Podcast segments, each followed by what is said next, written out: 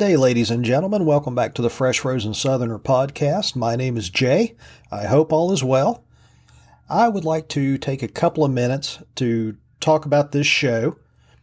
I have reached a couple of milestones on this endeavor. Uh, they are teeny tiny little baby step milestones, but they are milestones nonetheless. First and foremost, this is the 10th episode of this podcast. And as you know, if you've listened to my others, I started this as a hobby. I thought it would be fun to do, and I thought I could pick up a few new computer skills along the way. I understand that my delivery needs a lot of work. Again, I had zero broadcasting experience, and I'm up to about five hours of experience at this point. It's a little more difficult talking into the microphone than I expected it to be. I did some acting as a younger man. Um, I've always been fairly comfortable speaking in public. But I found out when I started recording these podcasts that when I'm talking into this microphone, there is a disconnect between where my thoughts are going and what I actually want to say. I feel like I am getting better at that. I know it's a slow process. And again, it's only 10 episodes. I'm not expecting miracles, but I am working on my delivery, trying to, as I listen to the shows, trying to work out annoying things that I may or may not be doing just trying to clean everything up, try to sound a little more professional.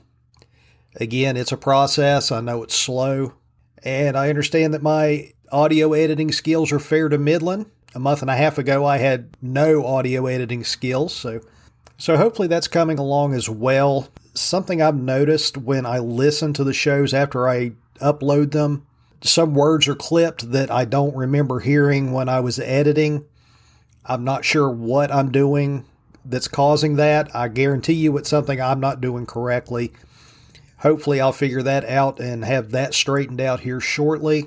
But I apologize that you guys are having to live through my growing pains, uh, but I appreciate you sitting with me while it happens. You know, they say to be an expert in something, you have to do it for 10,000 hours.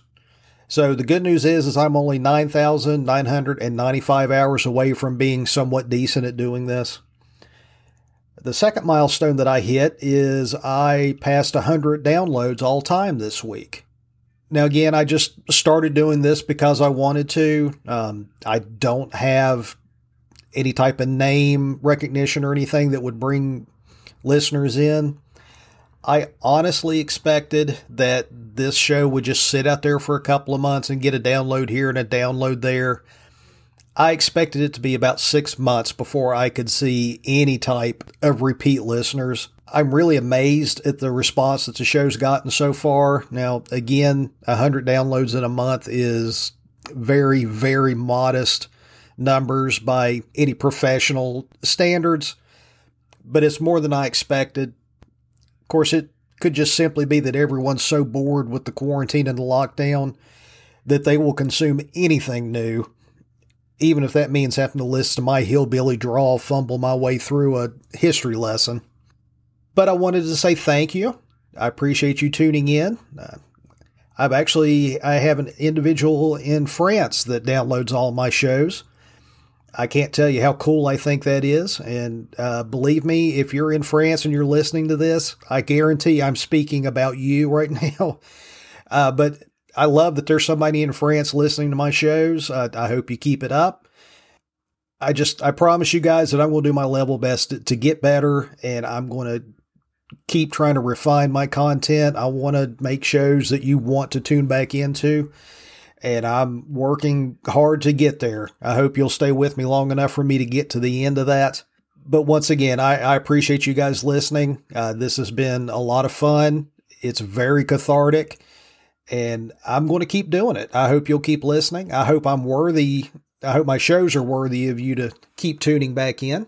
But I just wanted to take a moment, assess where I was at, and say thank you guys. It's it's been a lot of fun, and the response has been more than I had any reason to expect. And we're going to try to keep it up. All right, so I want to talk to you about the very incendiary tweet that Burger King sent out on March the 8th. Uh, if you haven't heard about this story, March the 8th was International Women's Day, and Burger King UK, I assume it's uh, two different divisions. Uh, because it, it went out of its way to say it was the United Kingdom's Burger King. But they sent out a tweet, and it was just one sentence. Simply said, Women belong in the kitchen. Now, by itself, that tweet sounds like something from an ad campaign that you'll see in a history book from the 1940s. Seems like a very archaic sentiment. And it's strange that a modern company would put out a tweet like that. And as you can imagine, the keyboard warriors of social media just nuts over this. Pretty much exactly what you'd expect in this day and age. I'm not going to read any of the responses to this tweet. Uh, there are a ton of them. They're all over the internet. If you would like to go read them, a lot of them are pretty entertaining, not in the way that the composer intended them to be, but I think a lot of these are funny. But suffice to say that there was a stampede up the slopes of Mount Pious because there were a lot of people that needed to get up there and signal their virtue on the 8th. But if you'll remember, I said taken by itself, the tweet sounded out of place. This wasn't just a tone deaf attempt at humor or irony.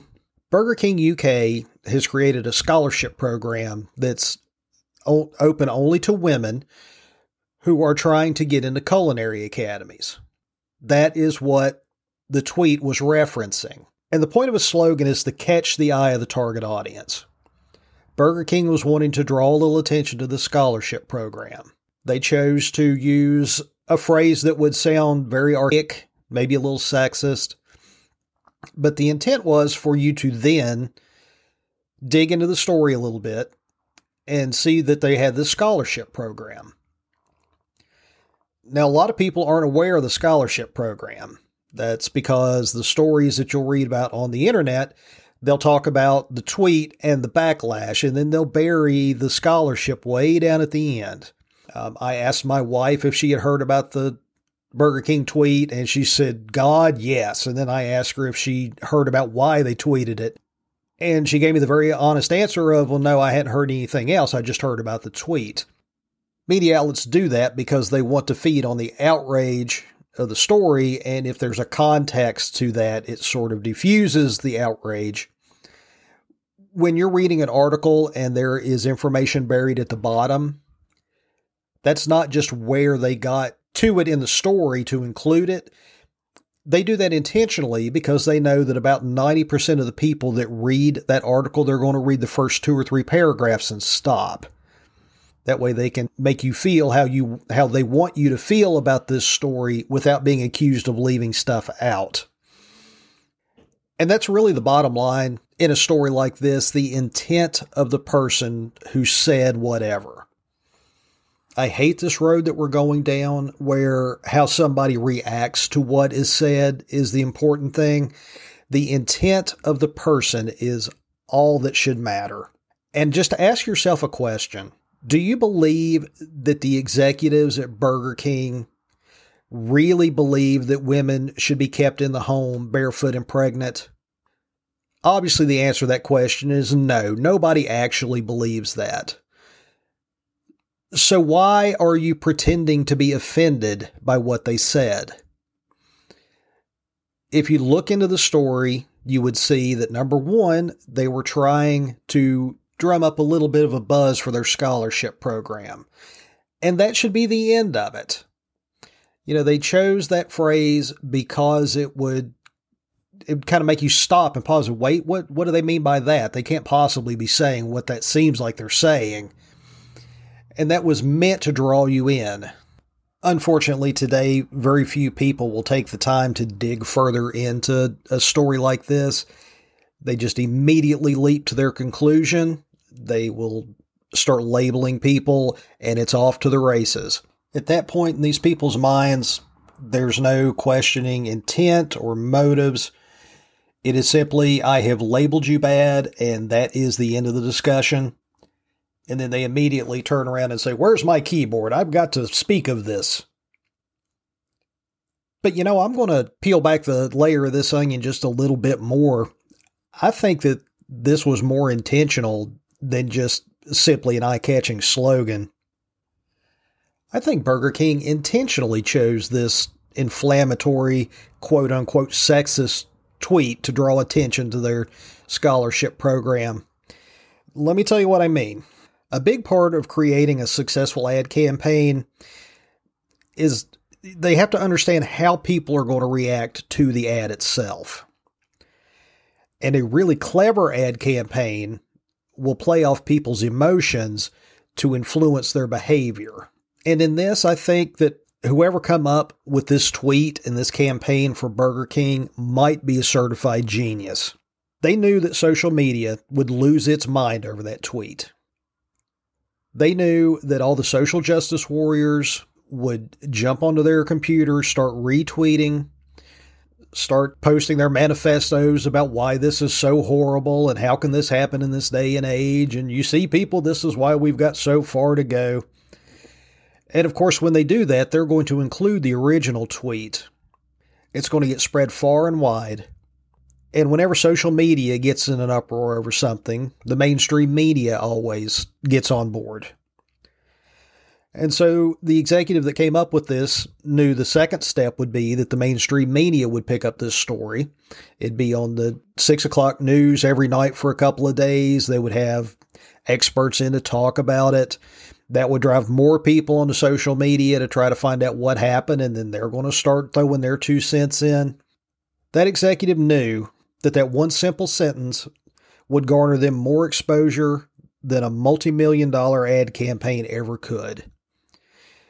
And not only is it getting them more exposure, they're not having to pay to get it out there. They're using the emotions and the anger of people to get their message out. And assuming that that's the case, which I believe that it is, that is absolutely brilliant. And I think this may be a sea change in the whole political correct movement when now you have ad companies that are using the predictability of people getting butt hurt over every tiny little thing as a tool to push their marketing forward. It would be a fascinating sociological investigation to see if that really is the way that people are thinking. And I certainly hope that they are, because you've got to understand the power that the mob mentality and the cancel culture has picked up well, if that's going to be the loudest voice on social media, obviously you're going to have people that see it as an opportunity and start using it to their advantage. And that sounds derogatory, but I don't mean it that way at all. It's like I say, it's genius. Because if it's the new order of things that this very vocal minority is going to drive the stories that pop up on social media and what's trending, obviously you should use their very predictable ire as a tool. And I think we're going to see a lot more of that. What I think is going to be funny is how long it's going to take for the people that are getting used to catch on to the fact that they're being used. You know, we always hear the term useful idiot in political conversations. We may have to start using it in economical conversations as well.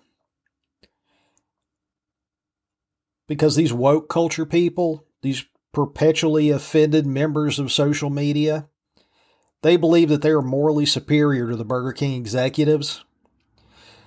The Burger King executives are intellectually superior to the woke culture warriors. And they played you like a fiddle. All right, guys, it's a little bit shorter of an episode today, but that is all I have for you.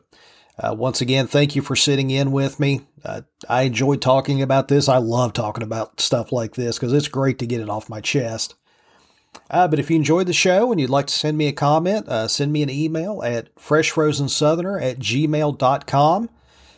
And as always, if you would leave me a positive review on whatever app that you're downloading my podcast from, I would certainly appreciate it. Guys, I hope you have a good day and I will talk to you soon. Thank you very much. Bye.